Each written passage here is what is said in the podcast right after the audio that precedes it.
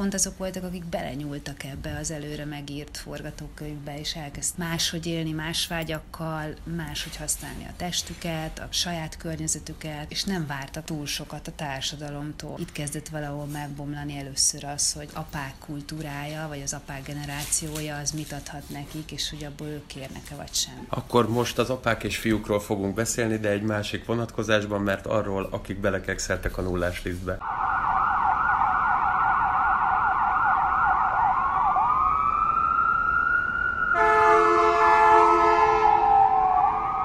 Sziasztok, ez a Tango és Kes legújabb adása, kis szünet után most újra itt vagyunk és folytatjuk. A műsorunk, illetve az adásoknak lesz egy sajátos újítás, ami szerint gyakran vendégekkel együtt fogunk beszélgetni a bűntársadalom ilyen-olyan dolgairól. Ma sem fog ez másképp történni, illetve másképp történni, hiszen még korábban nem volt. Vendégünk Oltai Kata művészettörténész kurátor, szia! Sziasztok! Én még mindig Böcské Balázs vagyok, Bezsanyi Tamás, meg még mindig Bezsanyi Tamás. Így van, az új évben is. Ellenben viszont Üdvözlünk mindenkit. velünk nem csak mi vagyunk visszatérőek, hanem a magyar kulturális emlékezetben folyamatosan visszatér egy tetovált ember, em, ciklikusan, akár a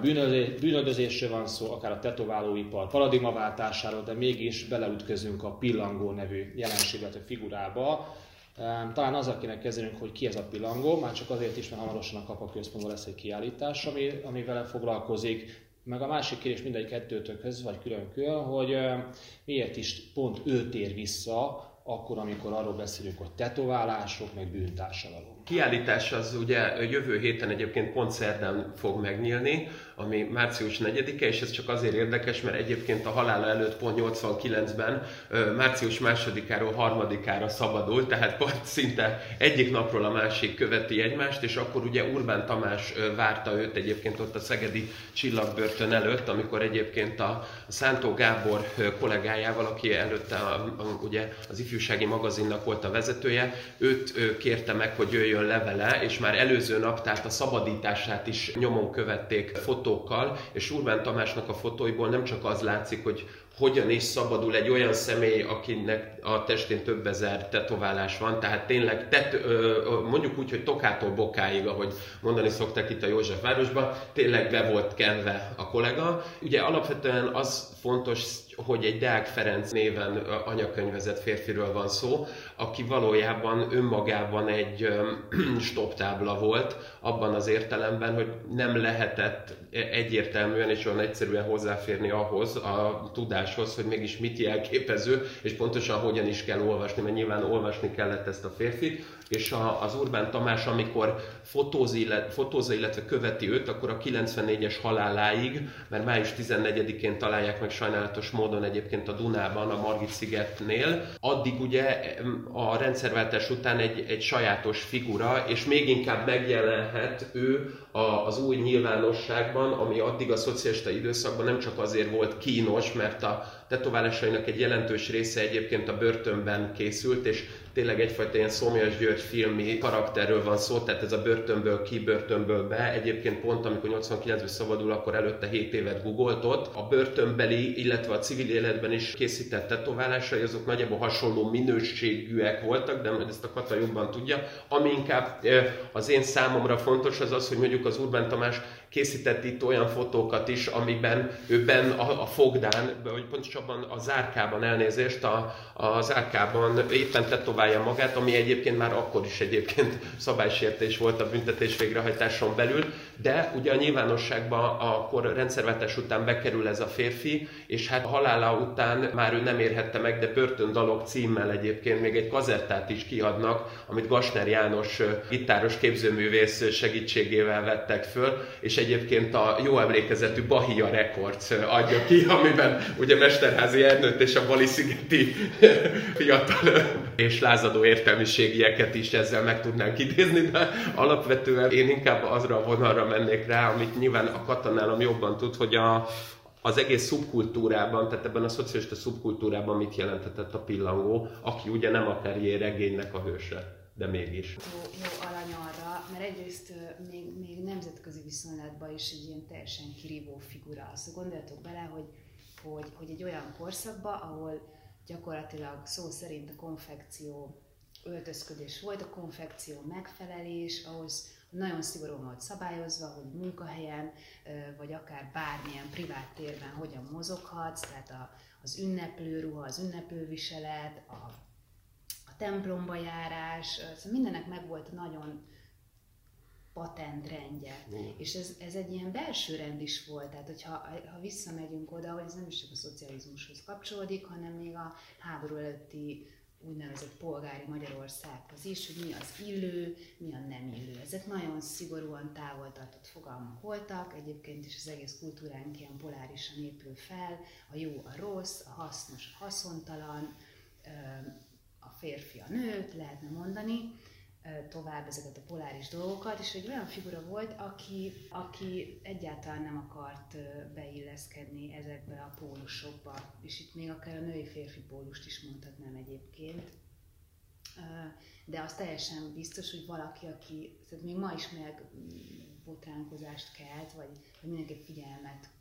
generál valaki, akinek az egész arca is tetovált. Nem, hogy akkor szóval igazából elképzelhetetlen, és még nekem a kedvenc fotóm az az, amikor, amikor szabadul, és ő egy alsógatyába van, és öltözik föl, tehát látszik az egész teste, és van ez az esetlen félig mesztelensége, és egy, talán azt hiszem, hogy keresztbetett lábú rendőr, a szocialista rendet jelképező, de ezt az ilyen, ilyen flagma és értelmetlen és, és értéktelen és kicsit oda se figyelő rendet képviseli, ahol tű mellette is nézi. Szóval az például ez ennyire jelképes Könyökölve nézi arról, hogy, hogy egyáltalán mi a két embernek a gesztusa vagy a beleállása világba, de közben nem szabad így heroizálni se ezt a figurát attól, hogy egy ilyen outlaw vagy egy ilyen kívülálló figura volt, hogy elég elég zavaros és szélsőséges nézeteket vallott, akár politikai ideológiáját tekintve. Persze itt is azért, hogy mondjam, ez egy, egy sajátságos ez a kommunista diktatúrában nyilván, aki horogkereszteket varrat magára, az is egyfajta, ö, hogy mondjam, ö, szóval más üzenete van, inkább azt mondom. De ő, ő szerintem azért is egy izgalmas figura, és azért is leszek kíváncsi a kiállításra, majd ha látom azt a kiállítást, mert közben ki, ki tudott alakítani valakivel, aki egy ilyen, aki ezt a fajta polgári és nagyon klasszikus, szorgalmas és, és konzekvens figurát vagy alanyt képviseli, az Urbán Tamás, aki egy ilyen, egy, szerintem egy ilyen apa figura volt, független attól, hogy hány év különbség van köztük. Tehát ő, ő volt az a rendszer az életében, az egyetlen, amihez így igazodott. Ugye ő kezelte a pénzügyeit, ő tulajdonképpen az iratait is egyébként, egy nagyon kiterjedt naplót írt, amit szintén a Tamással, ugye voltak ilyen, ilyen mítoszok, hogy, hogy gyakorlatilag van olyan végrendelkezés is volt, hogy a bőrét is majd nyúzzák le, és az is a Tamásé lesz, hogy ilyen egész elképesztő a Lehosség út, hogy Boston intézetben nehezen tudták ezt megoldani. Szerintem a, ami, és ez tulajdonképpen azért nincs nagyon feldolgozva, és nagyon kevés, akár még vizuális adatunk is van, hogy, hogy ugye mindig úgy izgalmas nézni, vagy például a, a bármilyen, mondjuk a punk szubkultúrát is úgy érdemes nézni, hogy nem önmagába figyeled azt, aki punk volt, vagy a, vagy a Roxy-nak a közönségét, vagy a CBGB-t, vagy bármit, hanem ha olyan fel, felvételeket nézel, ami az akkori mainstream társadalom mellett mutatja, és előbb ez elég kevés van, és Magyarországon is elég kevés van, mert általában aki szubkultúrát fotózott, az ugye hát valamilyen integrációs folyamaton átment, őt befogadták, elfogadták, hogy fotózza, kérdezi őket, jelen van, és nagyon kevés olyan feltétel, vagy felvétel van, videók pedig végképp nem, ahol azt látjuk, hogy hogyan mozognak abban a társadalmi térben, amivel ők kommunikálni akartak, mert ugye a punk, ugye a pillangó is a punk volt, vagy abból a közegből jön, ugye a fekete lyukhoz kapcsolódóan aztán végképp ott találta meg a, a, a Lebensraumját. Hogy, tehát a punk az, az nem egy befelé beszélő szubkultúra volt, mint mondjuk ami utána jött a, akár a New Wave vagy a New Romantics, hanem az az utcán volt, tehát ez a köztereken találkozott, az direkt akart pulzálni azzal, ami körülötte van, direkt akart provokálni, ha tetszik ez a szó. Szóval minden olyan jelkép és üzenet, ami a, a minden szubkultúrára jellemző, hogy egymásnak üzennek befelé, de némelyik szubkultúra kifelé is üzen vele a többségi társadalomnak, és a punk, a trilangó, az pontosan ilyen volt. Lehet, hogy egyszerűsítem, ugye ő abban a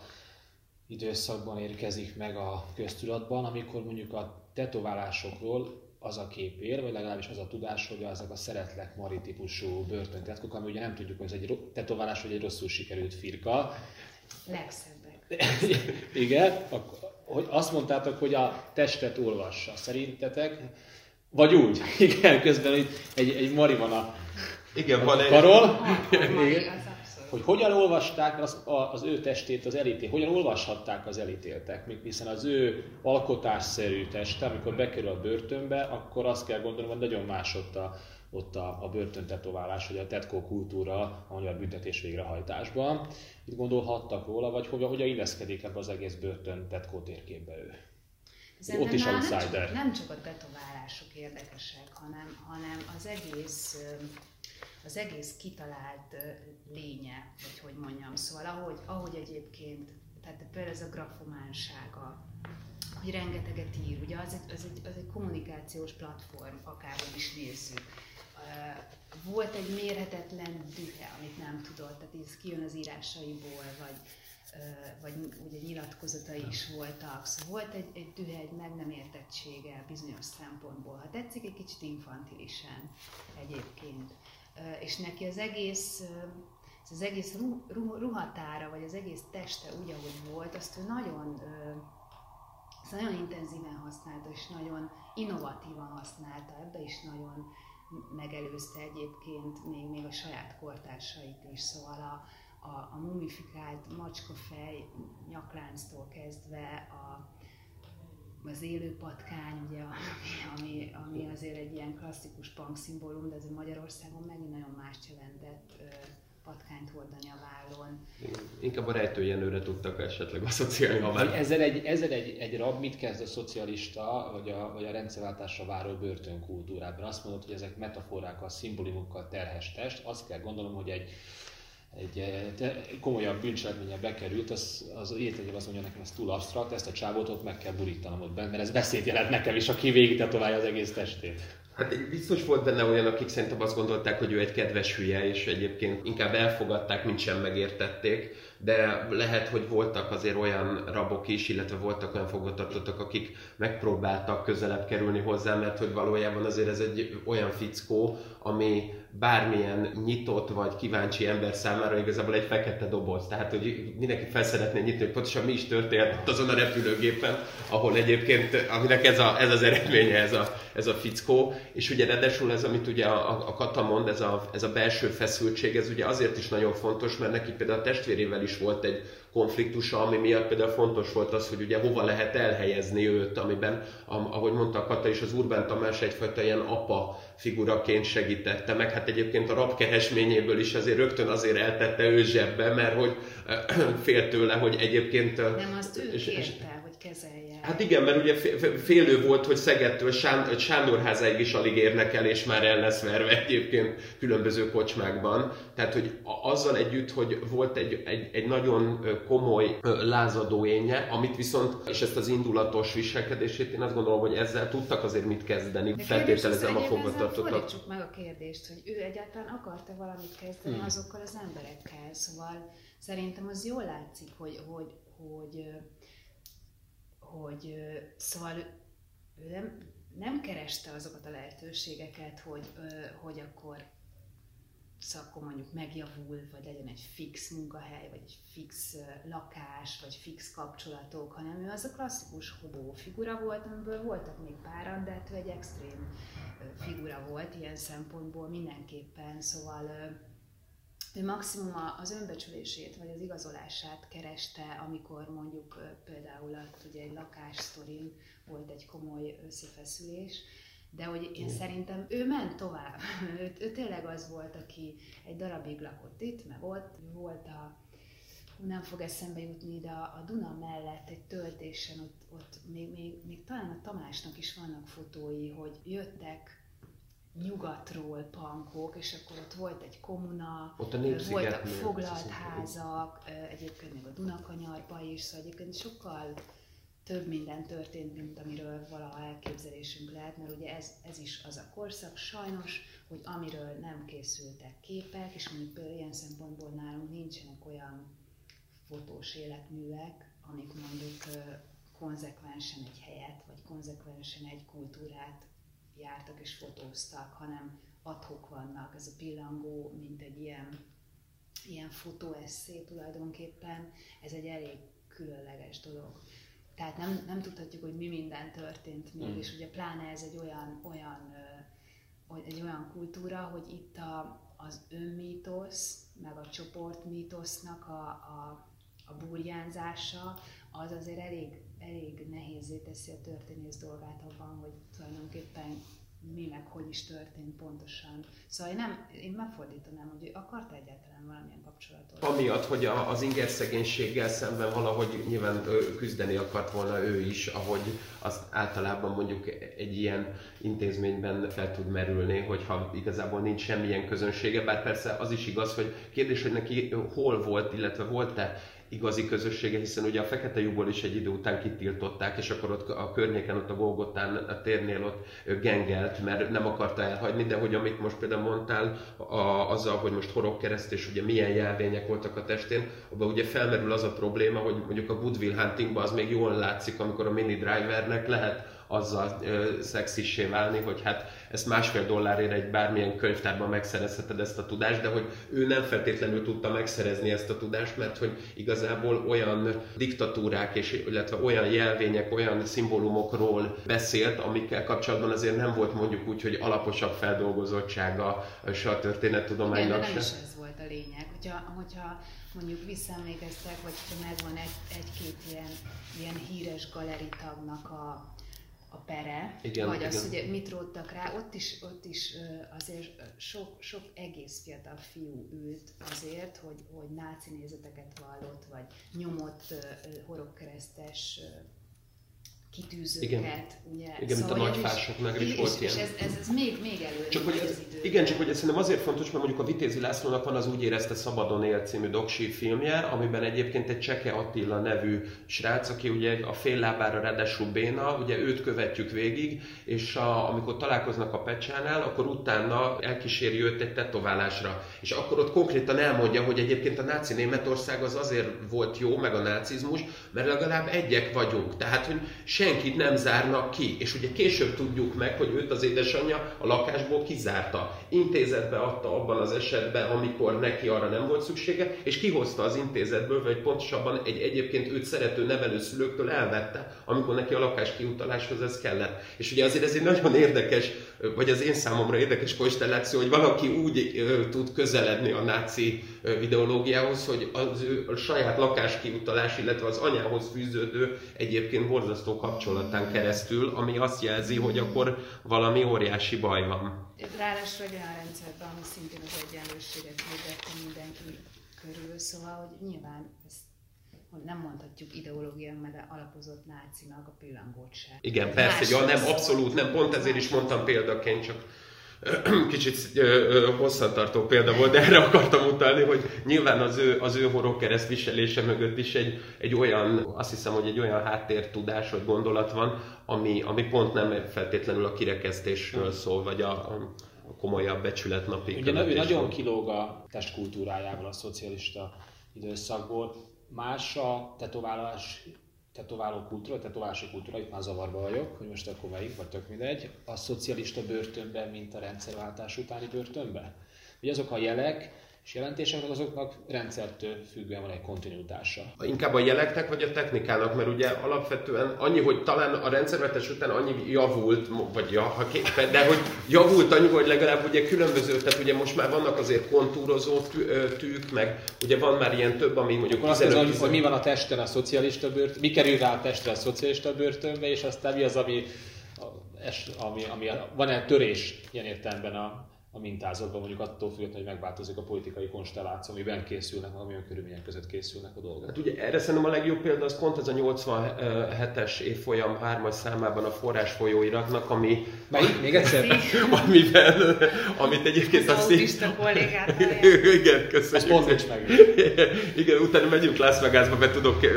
kártyát számolni, de hogy azért fontos ez szerintem, mert ott a, a Szilágyi Ákos a bevezetőben, amikor fölkérik erre a tematikus számra, ugye a Strés Erzsébettel dolgoztak a, eredetileg a szovjet tetoválásokon, és ők először azért fogadták el ezt a felkérést, hogy a magyar tetoválásokról és börtöntetoválásokról csinálnak egy tematikus számot, mert azt gondolták, hogy lesz rá anyag. De aztán kiderült, hogy valójában igen, ne, nekik kellett megcsinálni a feltárást, valójában, mert hogy a 60-as évektől kezdve a, a feltárás az egyrészt rendkívül szűkös, másrészt meg mondjuk például pont a, mondjuk úgy, hogy a Kádár korszak elején az annyiban merült ki, hogy egy Lükkő Gábor nevű néprajzos a, a Bácsmenti, tehát Bácskiskun megyei asszonyokról vett le mintákat egyébként, mert hogy bosnyák ö, ö, származású családok ugye átjöttek, és lényegében itt Kecel-Soltvatkert alatti részen ilyen nagyon érdekes görög kereszteket raktak ki a, a belső, ö, tehát a csuklójuk környékére, a monogramjukkal, és valójában ez egy szokás volt az ottani asszonyoknál, de hogy ezzel megint nem kerülünk ugye közelebb a, a börtöntetoválásokhoz,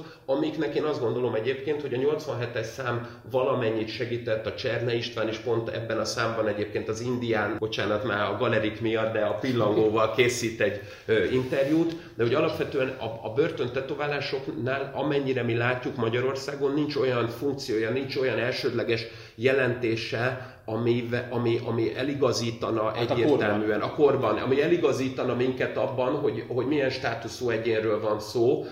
mert inkább nálunk ezek, amiket te is mondtál, a, a jellemzőbbek, tehát ez az szeres Mari, illetve hát ezek nyilván ott van, hogy ez egy tetovált nép, ez egy tetovált kéz, ahogy a, a Hobo Blues Bandben nagyon szépen énekli a Deák Gyula, tehát hogy ezek inkább érzelemkifejezés, vagy én azt gondolom, hogy egy valamilyen kulturális identifikáció akar lenni, és ez maximum kimerül abban, hogy a görög kereszteshez, ha a bácskiskunyi asszonyokat össze tudjam kötni a, az egyébként tököli fiatalkorúakkal, hogy amíg a görög kereszt és körülött a négy pont, addig ugyanilyen egyébként itt a készfejen készült a fiatalkorúaknál, ami ugye az volt, hogy négy fal között egyedül, ami az egyetlen igazából olyan egyértelmű jelzés, hogy valaki például Google tökölön,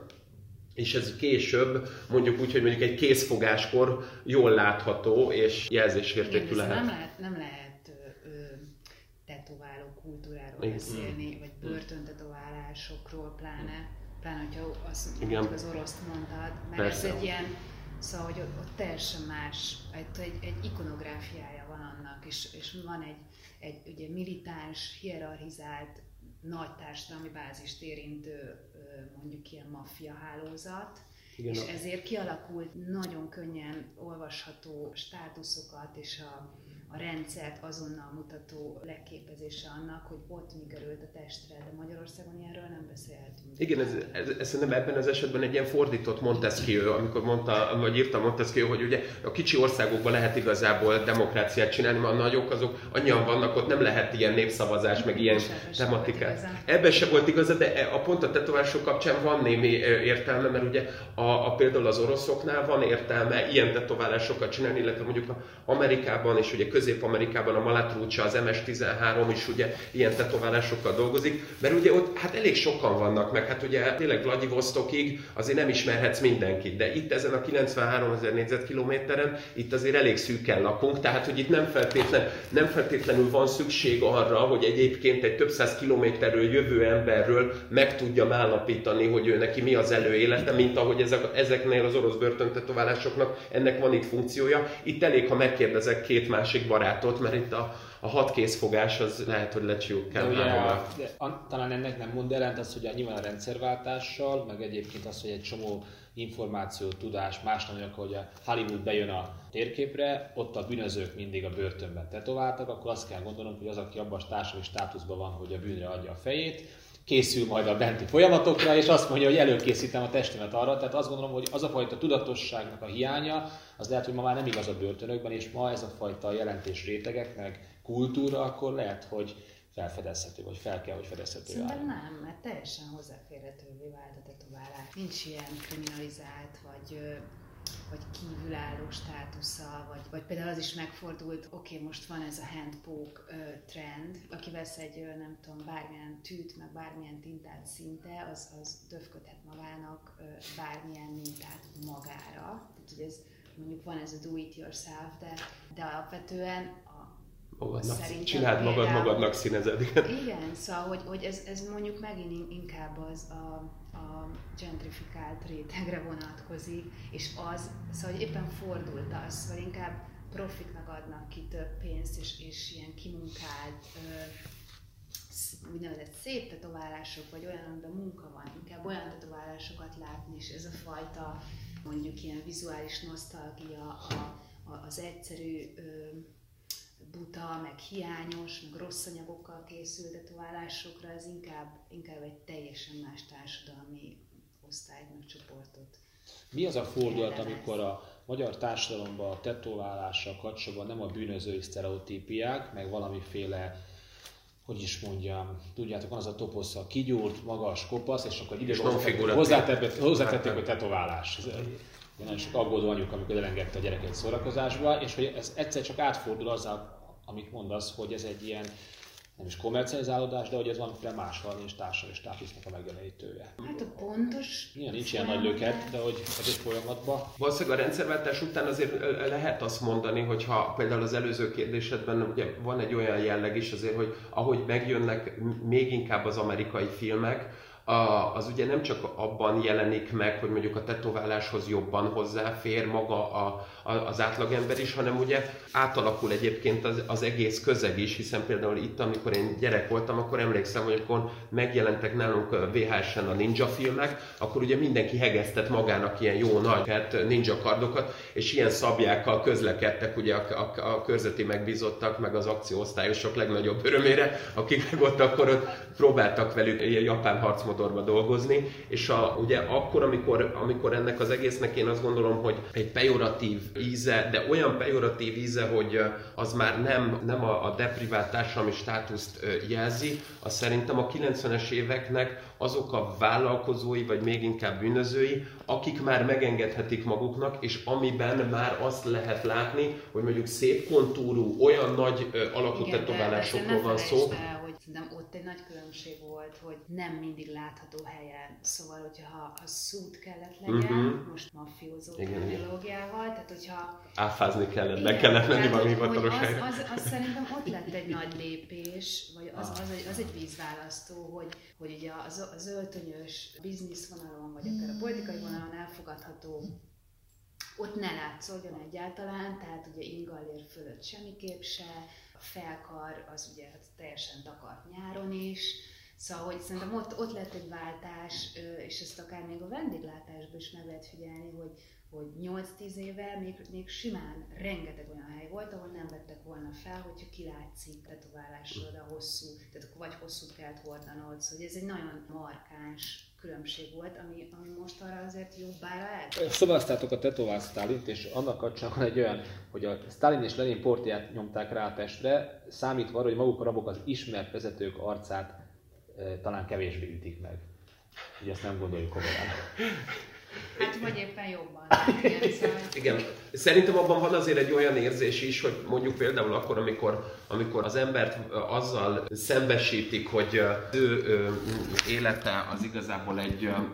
semmit sem jelent, ő igazából például egy szőrös talpú, akkor én találkoztam olyanokkal gyerekként, amikor ezt valaki pontosan azért használta, és mondta magáról ezt, mert hogy ezzel a, a billogot, azt, azt az egyébként meglévő label címkét, amivel őt egyébként be akarták kategorizálni, azt visszalőtte azzal, hogy magára vette, és ő maga mondta, és ezzel visszalőtt. És akkor, amikor egy ilyen represszív államhatalomnak a, az elsődleges jelképét ö, oda teszi, azzal igazából ki is búnyolja, ráadásul ugye egy olyan anyaggal, egy olyan tintával ö, teszi föl, ami egyáltalán nem egy bronz kis szobor, ami mondjuk elférne valamelyik államvédelmi főosztályvezetőnek a polcán, vagy az alkóvján, tehát így még inkább, én inkább azt gondolom, hogy még több pofont eredményezett, ahogy azt a Kata is mondta, csak így hosszabban és bővebben tudtam ugyanazt elmondani. Ez volt a pillangó, illetve a pillangó kapcsán a börtöntetoválások. A tangók és Kersei Itai Katának köszönjük, hogy velünk voltál. Ti pedig hallgassátok a 24 pontú további podcastjaiket, és bennünket pedig a digitális játszótereken.